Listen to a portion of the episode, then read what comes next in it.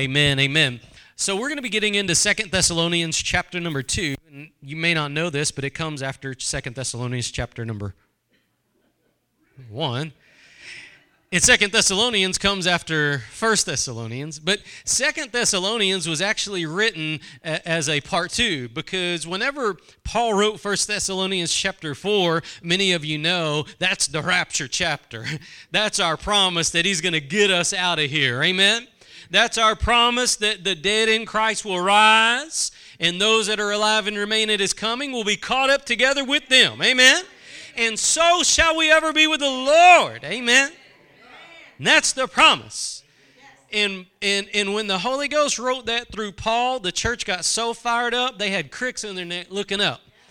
And so he wrote Second Thessalonians 2 to kind of help you know, help them get grounded a little bit to help them see what's going to happen.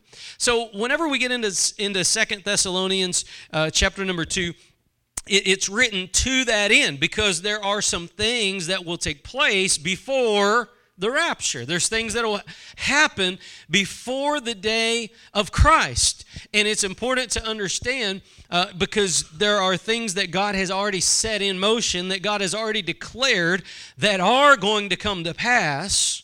Amen.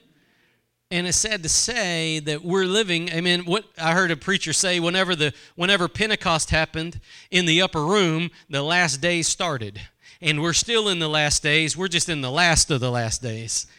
Amen. And Leonard Ravenhill, one of my favorite uh, ministers of all time, he said that the prophets of old, they longed to breathe the air that we're breathing because we're seeing prophecies fulfilled just like that. We're seeing prophecies fulfilled left and right, and we're living in an hour when the world is changing. And sad to say, that not only is the world changing, but the church is as well. The church is changing its method, it's changing the way it does things, it's even sadly changing its message. We only have one message. That's Jesus Christ, Him crucified and raised from the dead. It's the only message that'll save a soul, and it doesn't matter if you're red, yellow, black, or white, or polka dot, or anywhere in between. The same gospel saves regardless of what you look like or smell like. And so we live in this era that many prophets have preached about because we have, as J.C. Ryle said, jellyfish Christianity. That is a Christianity without a backbone. No backbone. Um, and, and whenever you begin to fear Whenever you begin to fear man and not God, you'll lose your backbone. It is the fear of God that is the beginning of all wisdom. If you don't fear God first and foremost, you're not going to be wise. You're going to go and do what the people of the world go and do. The fear of the Lord is the beginning of all wisdom. And so we're going to start with Second Thessalonians uh, chapter number 2, verse number 1, the Bible says, Now we beseech you, brethren, by the coming of our Lord Jesus Christ, and by our gathering together unto him.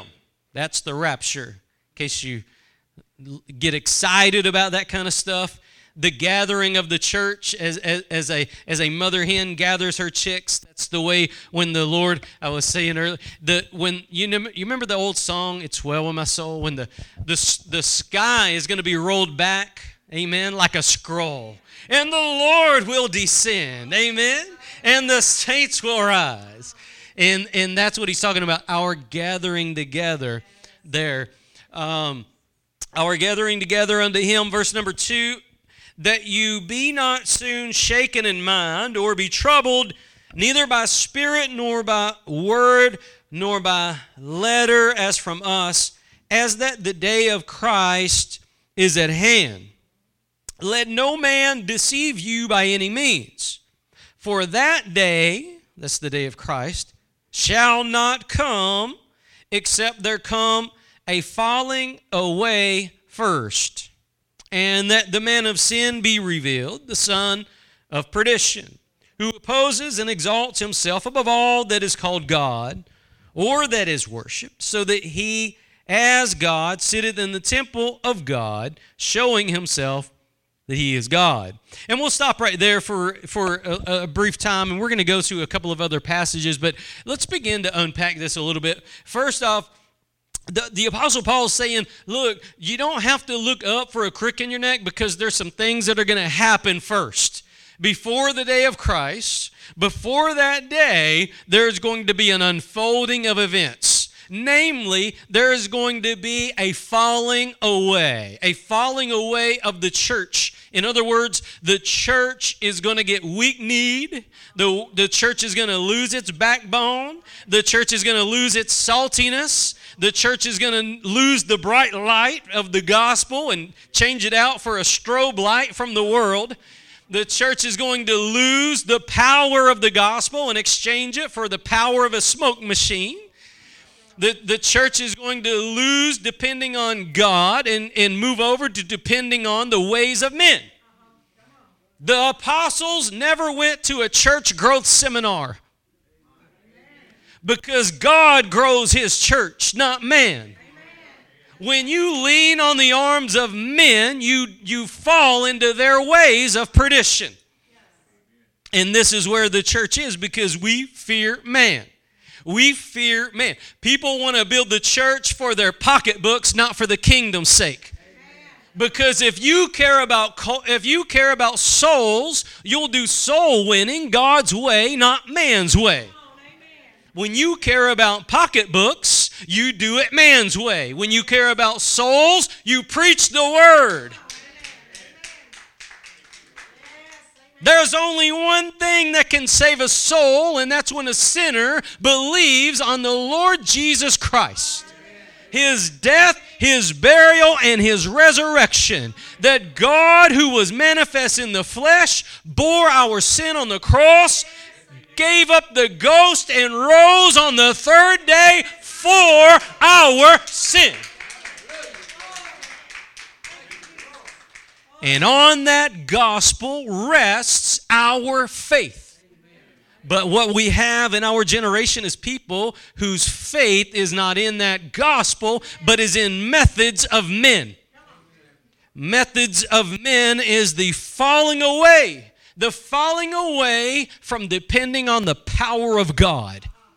You see, God changes from the inside, man changes people on the outside. The word psychology deals with the psyche. This is the soul of a man, but God changes a man's spirit. God goes where man can't go. God, the Word of God divides soul and spirit. God can get in there and quicken a, a person's spirit and change them from a drunk, change them from a drug addict, change them from any kind of addict to being addicted to the ministry because God is the one that saves them and He saves them and He changes them and He makes them new creatures in Christ Jesus where the Bible says, Old things are passed away, all things are become, come on now, new. You don't have to pretend when all things are made new. And if you're pretending, I want to introduce you to Jesus because Jesus can save you and change you on the inside and make you new. And it'll work if God has done it on the inside. Come on, somebody. It'll work all the way to the outside.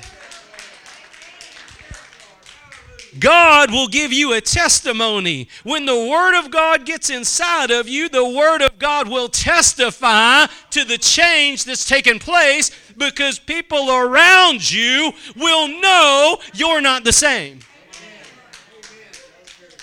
You might smell like you used to smell. You might talk like you used to talk, but there's going to be something different about you. It's the hand of the Master on you.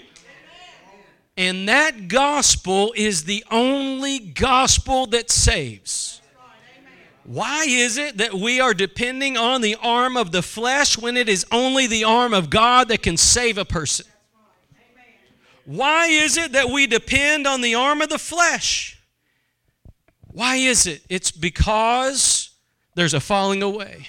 This is a spiritual thing that is taking place in the world and in the church. And in an hour when the church needs to rise up with the one message about the one Savior, with that one gospel, we're not. We're going to church growth seminars and, and, and building a, a third deck on the Titanic while it's sinking.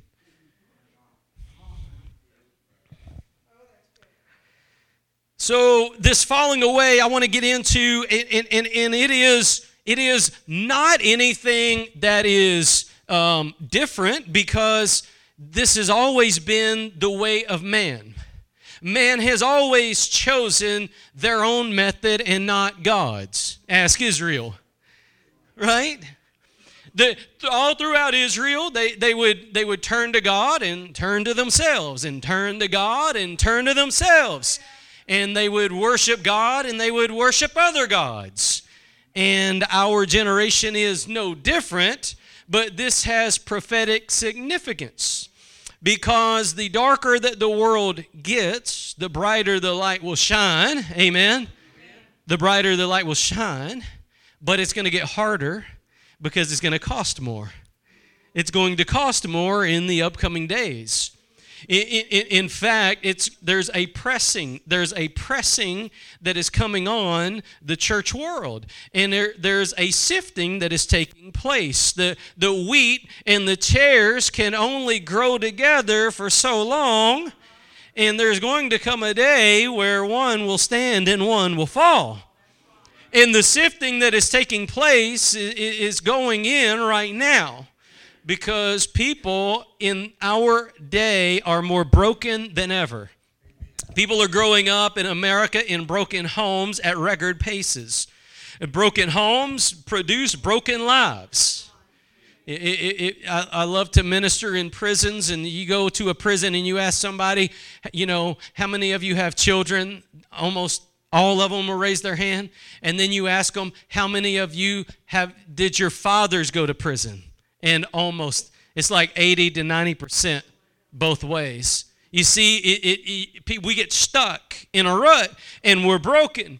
But the only thing that can change someone is the gospel. That, that's one thing I love about prison ministries because when somebody gets a hold of the gospel, God changes their life forever and completely.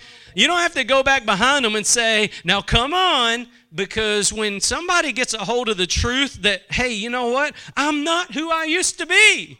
I don't have to be who I was if I'll surrender to Jesus. God will save me right now, forgive me, clean me, cleanse me, and fill me and empower me to live a life unto Him. That's the gospel. That's the gospel. And you don't pay for it. You don't have to put money in a plate for it. You don't I know that this is you don't have to go to a conference and pay $25 to get in and get a t-shirt and a DVD to get it. The gospel is free. The gospel is free. Amen. We just need to free it up. We need to release it. We need to preach it. We need to proclaim it on the hilltops and the mountaintops, down in the valleys.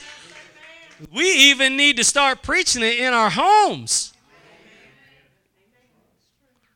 I remember growing up and I was drugged to church.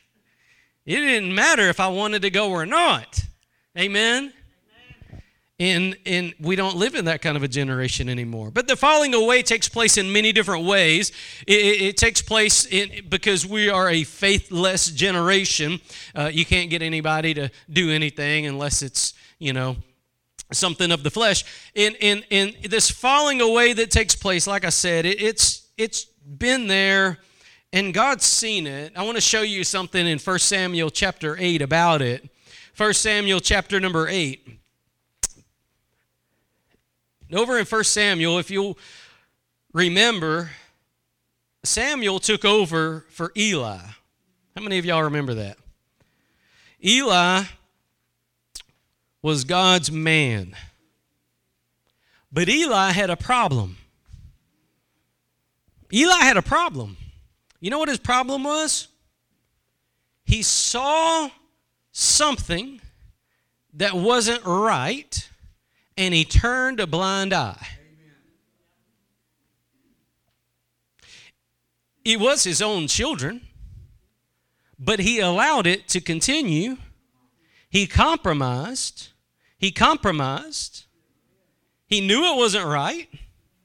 He knew it wasn't right, but he compromised. And compromise will destroy the work that God's doing in a person. Compromise will derail a person from the plan and the purpose that God has. Uh, A.W. Tozer, I believe, he said, um, a little compromise here, a little compromise there, and no power at all.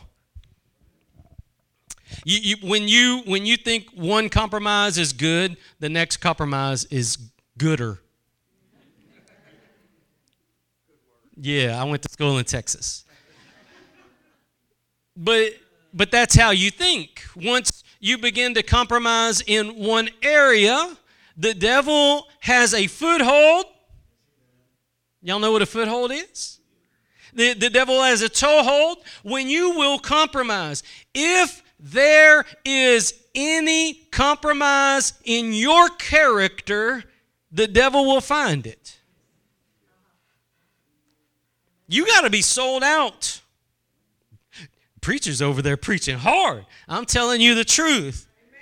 If there's compromise in you, he'll search it out. And if you'll compromise in one area, you'll compromise in all.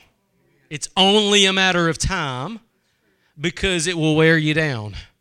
Compromise, compromise will defeat you because the devil will condemn you for it. It will defeat you because the devil will condemn you for it. Condemn you is different than convict you. In case you haven't heard this before, the voice of the devil and the voice of God are indistinguishable because uh, this is what you need to know God convicts, the devil condemns. The devil says, you're a low down, dirty dog. Don't even go to God and pray because He's not going to hear you, anyways. That's the voice of condemnation. The voice of conviction is you're not where you need to be. You need to be at the cross. Go to that altar. Get on your knees. Ask God to forgive you, and He will. The voice of conviction compels you to come to the cross the voice of condemnation keeps you away. This is how you know one from the other. And anytime you go to pray, you'll probably hear one of those two voices on the inner man, in your inner being. There's sometimes you go to pray and the devil will say, You haven't prayed in two days. Why are you going to pray now? That's condemnation. That's what I'm trying to tell you. But whenever a person will compromise, whether, and listen, this is one of the sad realities of the generation we live in that we have to say things like this, but you, you may know that it's ungodly to commit adultery. You may not commit adultery, but if you watch programs on TV where people are committing adultery, it's getting into your spirit. You may not get drunk, but if you're watching those things, you may not curse, but if you're watching those things, you may not you may never do those things, but if you entertain those things, they're getting in your spirit. One of my favorite verses guard your heart with all diligence, for out of it are the issues of life. You, you, if you're not guarding your heart, if you're not protecting your heart from the corruption of the world, it will get in. You have to actively guard yourself. You have to actively some listen, if you've never watched anything or or or heard anything and not turned it off, there's a problem. If you're alive we're in 2019. If you're alive in 2019, if you've ever watched or heard anything and not had to look away or turn it off, there's a problem. Because it is it is getting shoved down this generation's throat. Everything from sodomy, homosexuality, drunkenness, adultery, fornication, blaspheming God. You go down the list, it's being shoved down the throat of this generation. And all we can talk about in the church is how to have a better life and how to grow our churches when people's lives are falling apart, when people's souls are being ripped in two all we want is their billfold. And, and I'm speaking that in sincerity. I've seen it. But God wants to make us whole. God's gospel's better than the one that is being published in many places today. God's gospel is truth and its power, but there's a falling away that's taking place. And here's one of the things I want you to, to see as we go through this is that there's only one gospel, like I said earlier, but there, but there are some who believe that you have to change the gospel depending on the crowd. You have to you have to do different things depending on different generations or different ethnicities or different different continents but it's the same gospel in every continent, in every generation. The same gospel's been handed down from the apostles to the disciples to the church fathers, all the way down to us. The same gospel has never changed, and yet we live in a generation that wants to change it. The gospel doesn't change, we do. The gospel changes us. And when a person refuses to be changed by the gospel of Jesus Christ, compromise sets in, and then they will begin to do things that aren't rational. I'm going to show you that right now. First uh, Samuel, did I tell you to go to chapter 8? Did I tell you what verse to go to? Okay, well, good. We'll just start at verse number 1. How about that? But what I was telling you earlier is that is, is that Samuel took over for Eli Eli was God's man. Eli had compromised. His sons were sinning. His sons were sinning, and he he turned a blind eye. He let them continue to sin. He was actually uh, charging people to do stuff to sacrifice unto God. He was a dirt. They, his children were dirty ministers. Dirty ministers in every way you can imagine. And God God came down on the whole house of Eli for it. Samuel, who was being raised in the temple, y'all remember Hannah? Amen. That's usually my Mother's Day message. Uh, Hannah, God, God raised up Hannah. Hannah gives Samuel to God, and God protects Samuel. Now, Samuel knows this message. He knows the message. But watch what happens in this verse. Look at verse number one. It says, It came to pass when Samuel was old that he made his sons judges over Israel. Now, the name of his firstborn was Joel, and the name of the second was Abiah. They were judges in Beersheba. And his sons walked not in his ways, but turned aside after lucre, and took bribes and perverted judgment. Now, is that not very similar to what happened with Eli? It's very similar. And you know, God, it, it was so profound because that's where you, you see, you know, God said the glories departed because of their sin. Ichabod. Ichabod. Because of what they did, God judged it. And now Samuel finds himself in the exact same place. And what I want to speak to, though, is our generation. Our generation.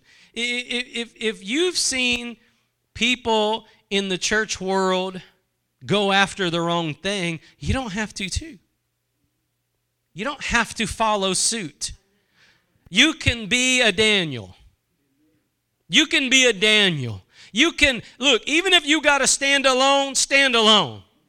Even if everybody else you know compromises and walks away from God, don't.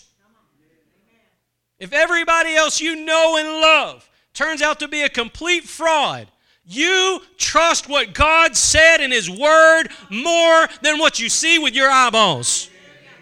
We are called to walk by faith and not by sight. If everybody else walks away, you better not. Don't do it. Now, look at verse it says that they, they took the, the, the they went after lucre they took bribes and they perverted judgment and anytime somebody perverts judgment god's going to come down on them because god's the judge and one thing he extremely hates is perverted judgment and that's one of the reasons why I believe that our nation is in the mess it's in. We have multiple levels of justice. People, you know, certain people can do things and get away with it, other people don't. Look at justice, though. Some people will tell you that you should not be against abortion, you should be against the death penalty for murderers when that's completely backwards. They flip justice upside down because um, I, I, don't know if you know this, but our nation just decided to um, reinstitute the death penalty for people that murdered babies, children, violently. Five of them they're going to execute. That's justice. That's justice. That is justice. We pray that they make things right with God. I'll tell you, you know, one testimony I heard, and I don't know if it's it's you know, you don't know unless you're the person, but I heard that Jeffrey Dahmer got saved while he was on death row. Hey, we might be worshiping the Lord next to him.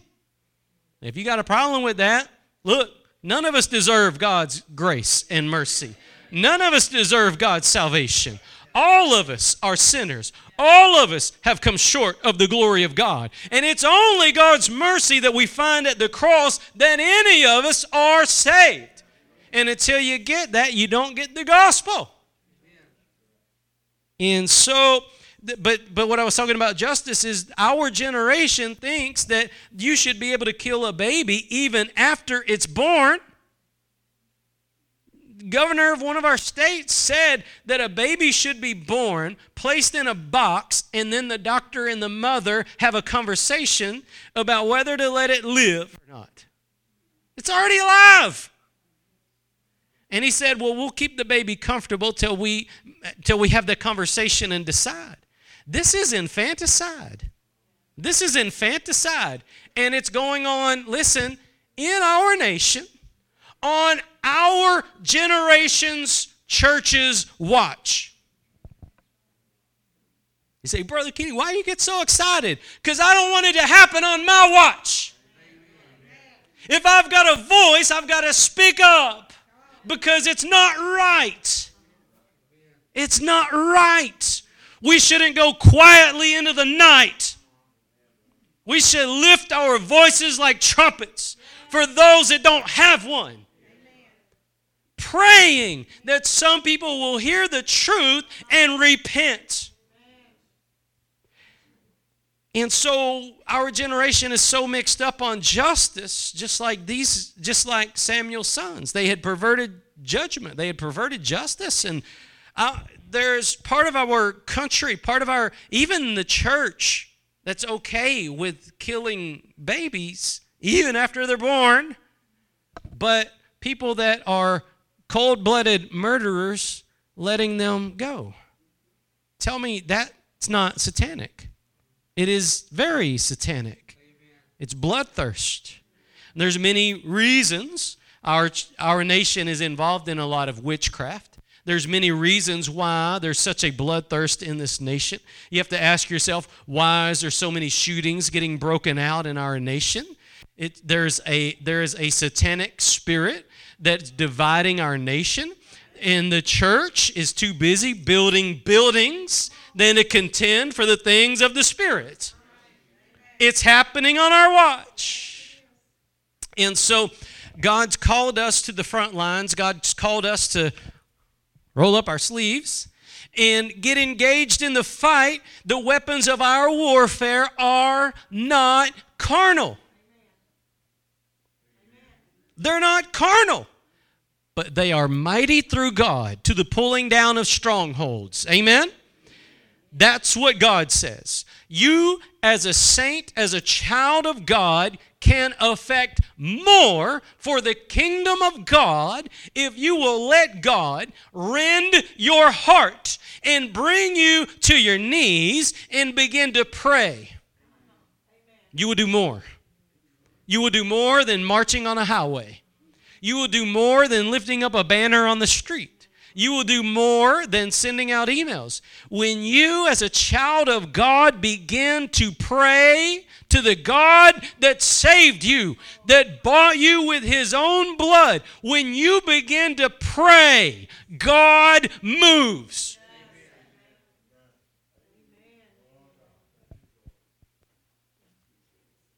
And so, my prayer is that our church world, our church world will get broken for prayer again because only God can help us now. Things are going on right now that one politician can't fix. It doesn't matter if you're pro Trump, pro Obama, or pro nobody. One politician can't change it. The church the church will chart the course. And this is the hour when we need to preach the one true gospel and not be ashamed of it because it's the only thing that can help. It's the only thing that brings hope. It's the only thing that brings healing. It's the only thing that can change a person's soul. Their very soul can be changed. How many of y'all are different than the day that God saved you? Amen. In that same change, look, you weren't all that great before you got saved. I hate to break it to you. I got to tell you the truth. I love you. You weren't all that great. You were a liar, a thief. You ran red lights and stoplights and all kinds of lights. But listen, God changed you. And if, listen, I know this is, this is hard, but you got to listen. If God changed you, he can change anyone.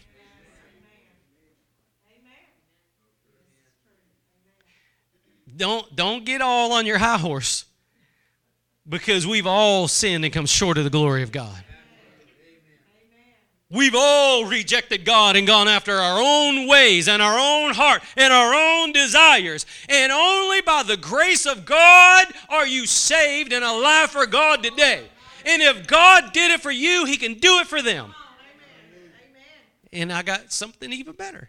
If God waited on you, because you know He did, He didn't shut the door on you, stop shutting the door on others.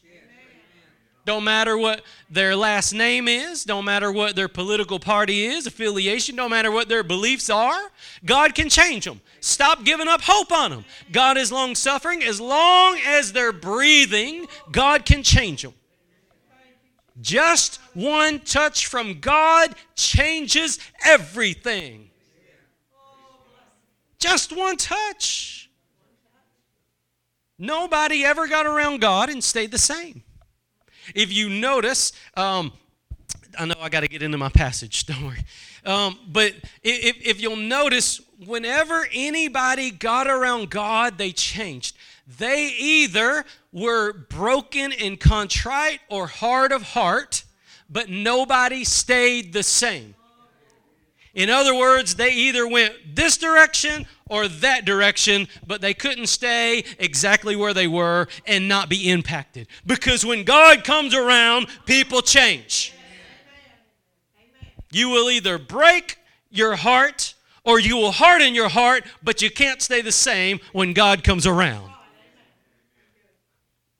heard an old minister, he said, he said, we need the kind of churches that sinners don't want to come to.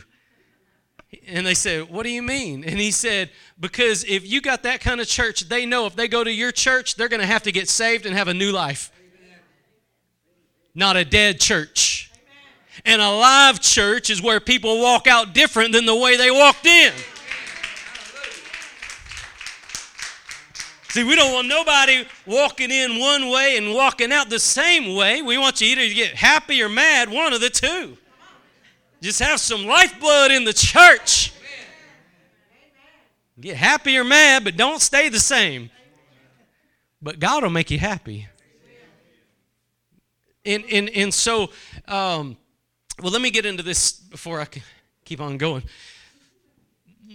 So his sons, they, they perverted judgment, and you kind of see that in our nation.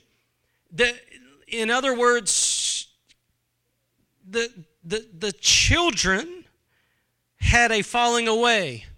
They, they were not what they were supposed to be. And you see this in the church world today. Any anytime you know you know you listen to a message and it's not of God, it's a falling away. It's part of it. It's part of it. There, There is such a falling away right now that people actually get angry when you preach the true gospel. And you don't change it whether you're in in, in, in a crowd with Jews or Gentiles or, or yellow, brown, black, or white. It's the same gospel for all people. There's not two gospels, there's not 20, there's one. And when you preach the same gospel to, to people, no matter who they are, kings or whatever, it angers people. It angers people, especially this generation's church. Now, watch this. Um, in verse number four, it says, Then all the elders of Israel gathered themselves together and came to Samuel under Ramah. Now, how many of you know that it takes a lot to get to get all the people together? To get all the people together, it takes a lot. Amen. You know, that was one of the, the sad realities I remember after 9 11 happened. Uh, it, you know, everybody went to church, churches were packed. And we thought, man, God's going to change the nation. A month after it, it was right back to normal. And I remember whenever the whenever the sodomy ruling came down on the Supreme Court, and they the our country endorsed homosexual marriage for the first time when they blessed it.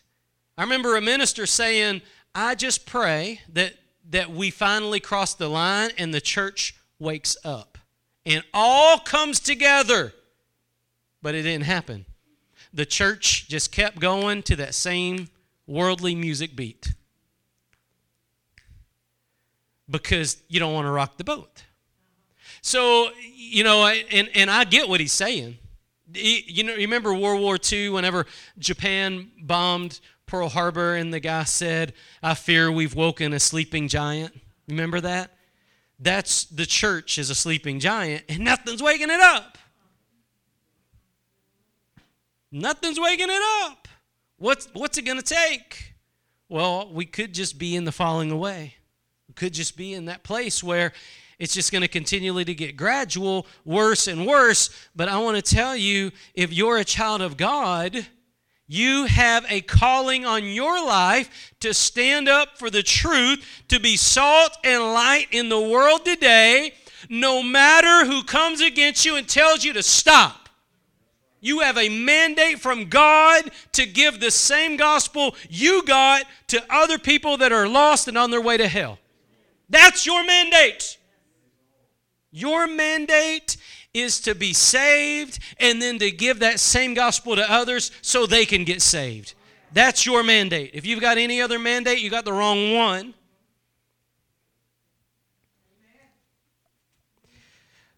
So all the elders came, they gathered themselves together and came to Samuel and to Ramah, and they said unto him, Behold, thou art old, and thy sons walk not in thy ways.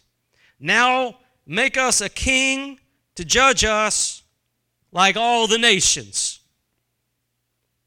But the thing displeased Samuel when they said, Give us a king to judge us.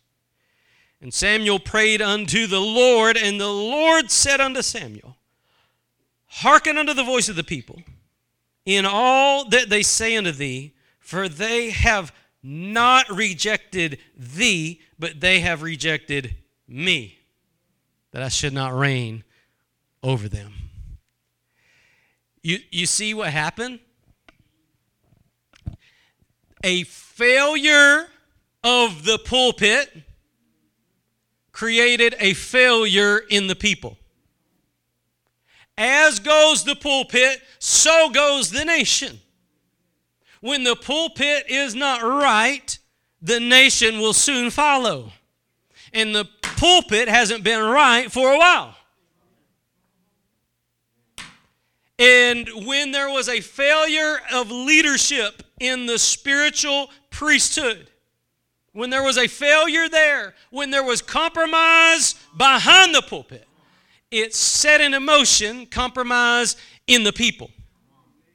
And the people began to get filled with their own ways and their own ideas. And listen to this they desired to go and follow men, not God. They wanted a man, not God anymore. Up until this time, God was good enough. God delivered us out of bondage. God brought us manna from heaven. God parted the Red Sea. God defeated all our enemies. God knocked down the walls at Jericho.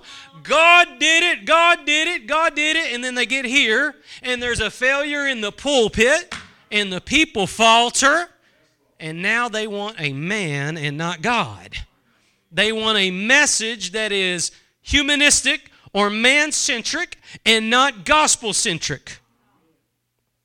We have a humanistic message going out today, not a gospel message going out today. Otherwise, why in the world is the number one Christian bestseller your best life now? That's humanistic. That puts the whole emphasis on the person and not on Jesus. The gospel's Jesus. Your hope is built on Jesus. Your confidence is secure when it's on Jesus. He's the anchor of our hope. He's our risen Lord and Savior. He's the King of kings and the Lord of lords. And He purchased our soul with His own blood. And yet, when you talk about that, people roll their eyes in the back of their head, fall asleep, don't want anything to do with it until you tell them how to get rich.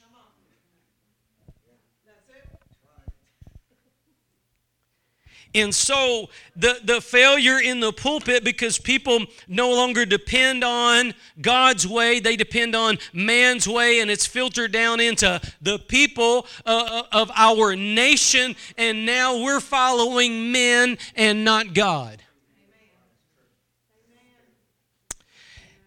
And it set into motion, it set into motion a lot of bad issues that happened in Israel. They lost the whole first 10 tribes. They're scattered. God scattered them like the wind. He can bring them back if He wants. But He scattered them because of their compromise, because of their wicked ways, because they kept doing the things of the world and following after men, following after the culture. Every every time they got into another culture, God told them to remove all the false gods because He said, if you don't, you're going to end up following after them. But they didn't, and they began to worship all the false gods that God hated before He gave them the promised land. The mother of heaven, as they talked about in Jeremiah, Molech, as you see in Judges, all of them, all of them they worshiped them all. No impartiality. Because when you choose men's ways over God's way, you're not very smart. God has a way of exposing your not smartedness. Wisdom's in Jesus. 1 Corinthians 1:30. Wisdom. God has made Christ Jesus unto us wisdom. God will give you wisdom when you're in Christ. But a person who rejects Christ will begin to do things that are not wise. They will begin to do things that hurt themselves and hurt others. And this rejecting of God, this rejecting of God in our generation has made people not wise. It has made them go to the point where they hurt themselves and hurt others.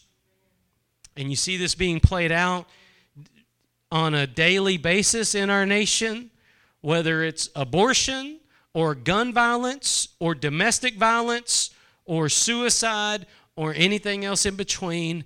We have an issue in our nation, and it's because we're not looking unto Jesus as a nation.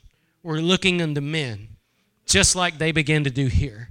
They rejected God and they wanted to do things their way, like everybody else was doing. But everybody else was going to hell.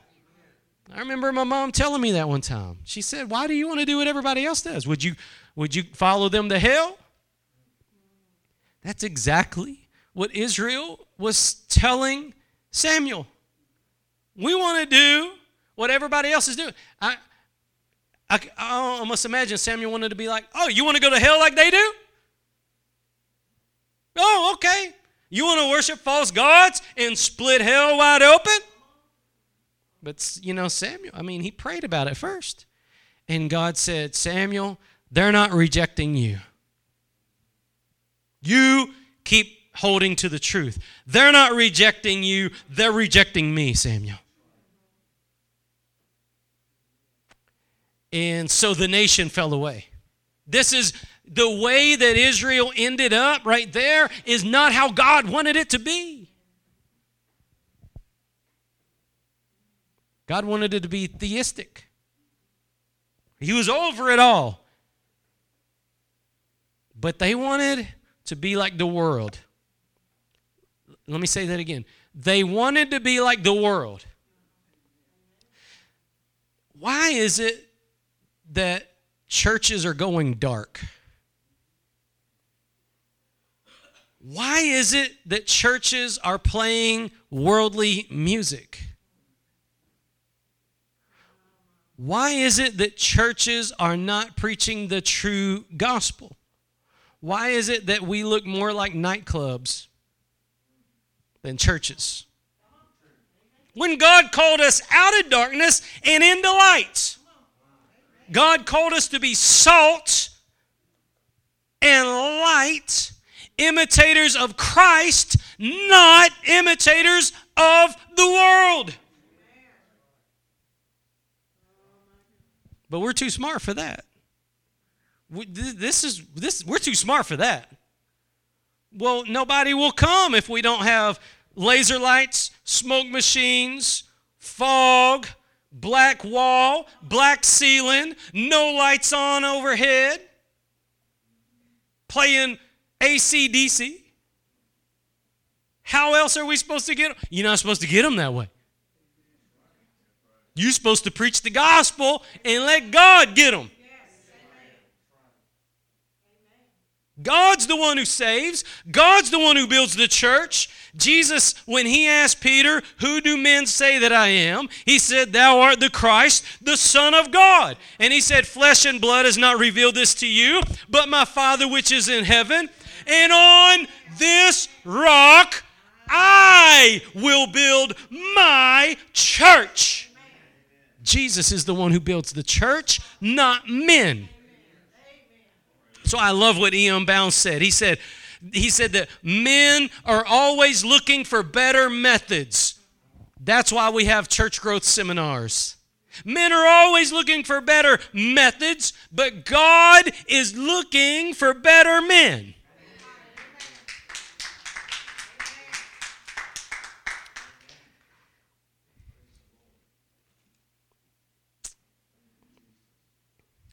God is good.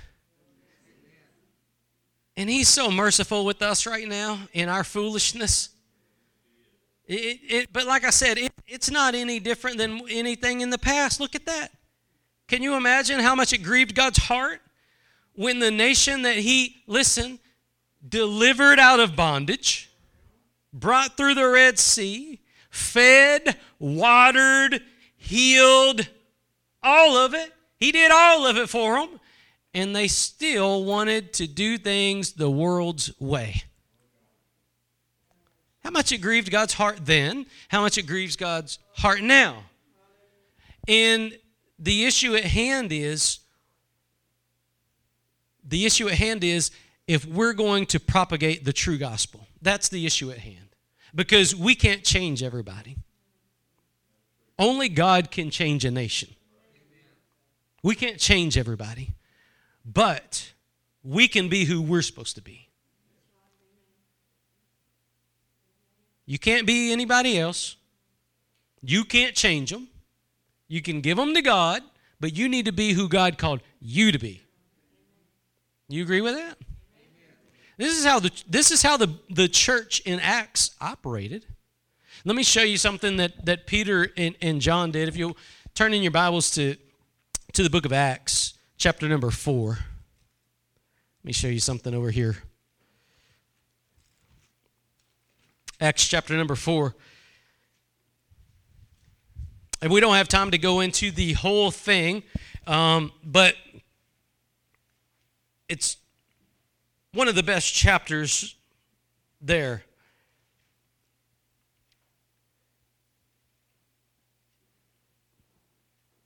So um, the Sadducees and all the rulers of Israel, they began to come down on, on Peter and John. And one of the things that they, they said is um, they were asking them how they perform this healing, how they're doing what they did.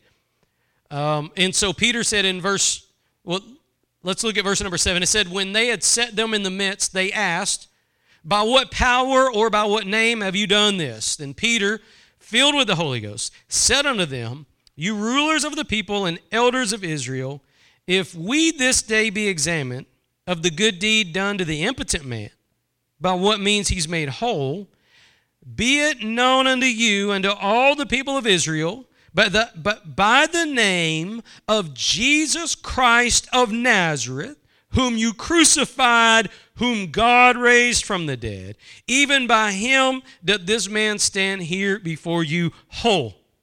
So he said, You want to know? You want to know how we're doing what we're doing? We're doing it in the very same person that you crucified. I want you to know you might have killed him, but God raised him. Because you can't stop the gospel. Amen. People will try to kill the message, but they can't because God's word is eternal. Heaven and earth will pass away before his word fails. And, and he said in verse uh, number 11, he said, This is the stone which was set at naught of you builders, which has become the head of the corner. Neither is there salvation in any other. Now, this is where you start getting rocks thrown at you. Neither is there salvation in any other, not Muhammad, not Buddha, not Confucius, not Krishna, not any of that stuff, not in crystals, not in tarot cards, not in nothing. Neither is there salvation in any other, for there is none other name under heaven given among men whereby we must be saved. They just straight up told them Jesus is the way, the only way, and nothing but the way. There is no way for you to go to heaven outside of Jesus Christ. He might have even quoted, you know, Jesus said, He's the way, the truth, and the life. No man come to the Father but by Him.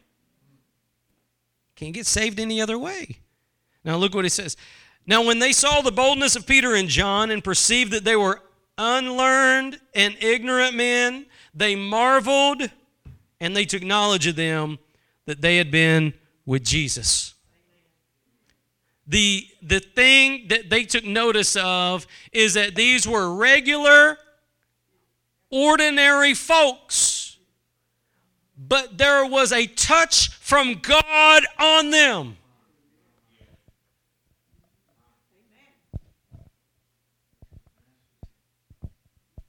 God is not looking for gold vessels, He's looking for clean vessels. God is looking for someone who's willing. Lord, I'll give my life to you. You didn't have to give your life for me. I will give my life for you.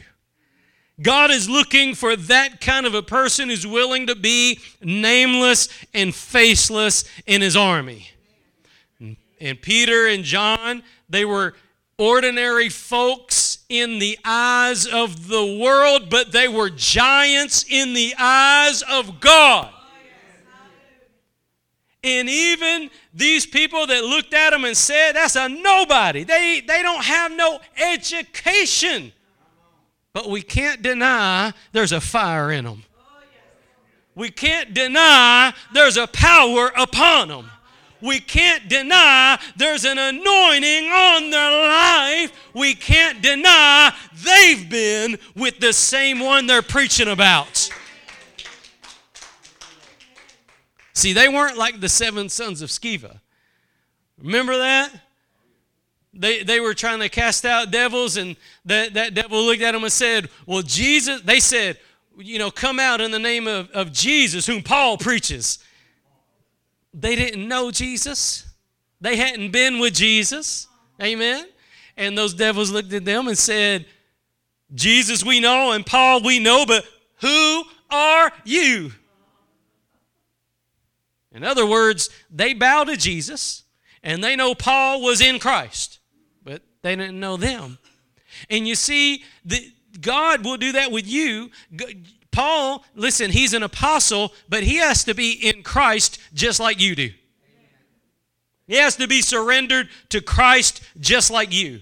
And if God can use anybody, he can use you. You have a calling on your life. And the calling of this hour is to proclaim the gospel to lost and dying souls. As Spurgeon said, and I'll paraphrase, if people are going to go to hell, at least make them leap over our bodies.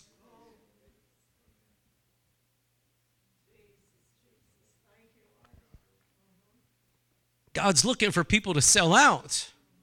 And so, you know, whenever these leaders, whenever they looked at, at Peter and John, they didn't say, um, you know, well, I hear what you're saying they could tell they had been with Jesus. There was an intangible anointing on their life that people could see, and it was unmistakable.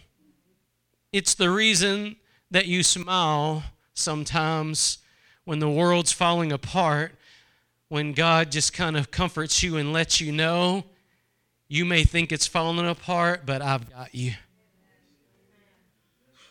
When you feel weak, God says, then He's made strong.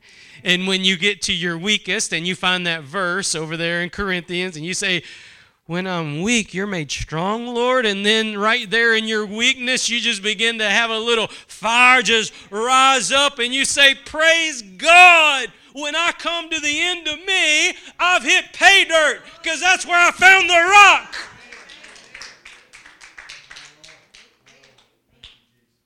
God won't share the throne. He won't share the power. But if you'll empty yourself at the cross in complete surrender, He will fill you up. And so these leaders, they saw that in, in Peter and John. They saw it. Now, here's the good part. Watch this. In, in, in verse uh, number 18. So after, that was over, the, these leaders, they all huddled up and they said, okay, look, what are we going to do? How are we going to get these radical, no name folks who got this anointing on them. How are we going to get them to stop?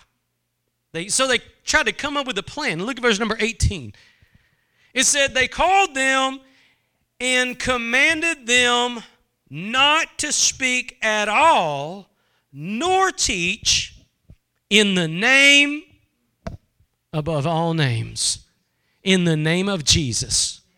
Listen, you know that you can live for you you can do anything in any religion's name. But when you do it in the name of Jesus you will get a rise out of ungodly folk. The name of Jesus strikes a chord in the spiritual world because it's at the name of Jesus that every knee will bow and every tongue will confess that He is Lord. He's been given a name above every name. Every name.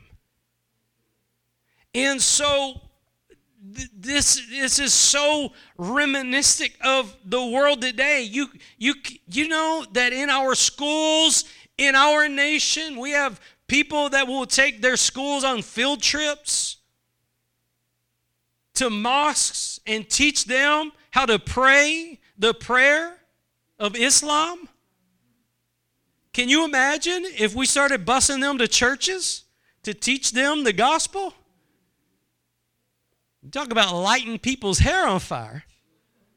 But this stuff's going on in our nation right under our nose. Why am I telling you that? Because it's on, because they're doing that in the name of Muhammad. You know it's not right. You know it's not right. But it's when you do anything in the name of Jesus that the world gets crazy. You can do anything and anything. But once you name the name of Christ, you know why? Because Christ is exclusive. He said there's no other way. There's no other way. Gandhi said, I think I know the way. Muhammad said, I think I know the way. Jesus said, I am the way. I am the truth. I am the life. It is that exclusiveness. Christianity is different than every other religion. That's why every other religion in the world hates it. Christianity says you are a sinner, God is holy. You can't cross the chasm. There is no amount of good works that you can do to get up to where God is. Every other religion teaches there is. Every other religion's ladder is different.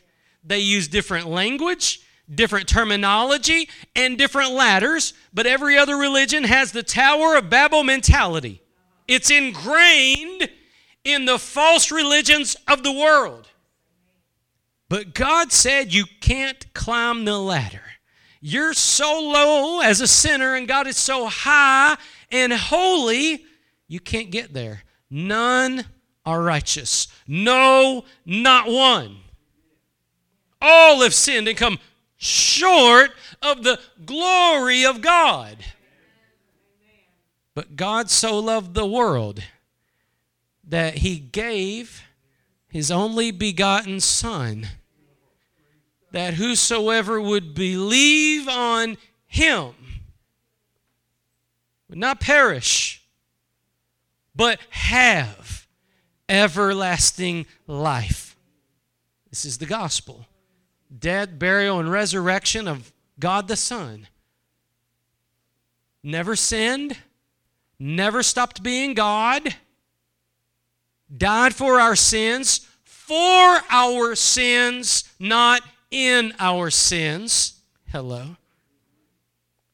And rose the third day, triumphing over death, hell, and the grave. And he is seated at the right hand of the Father.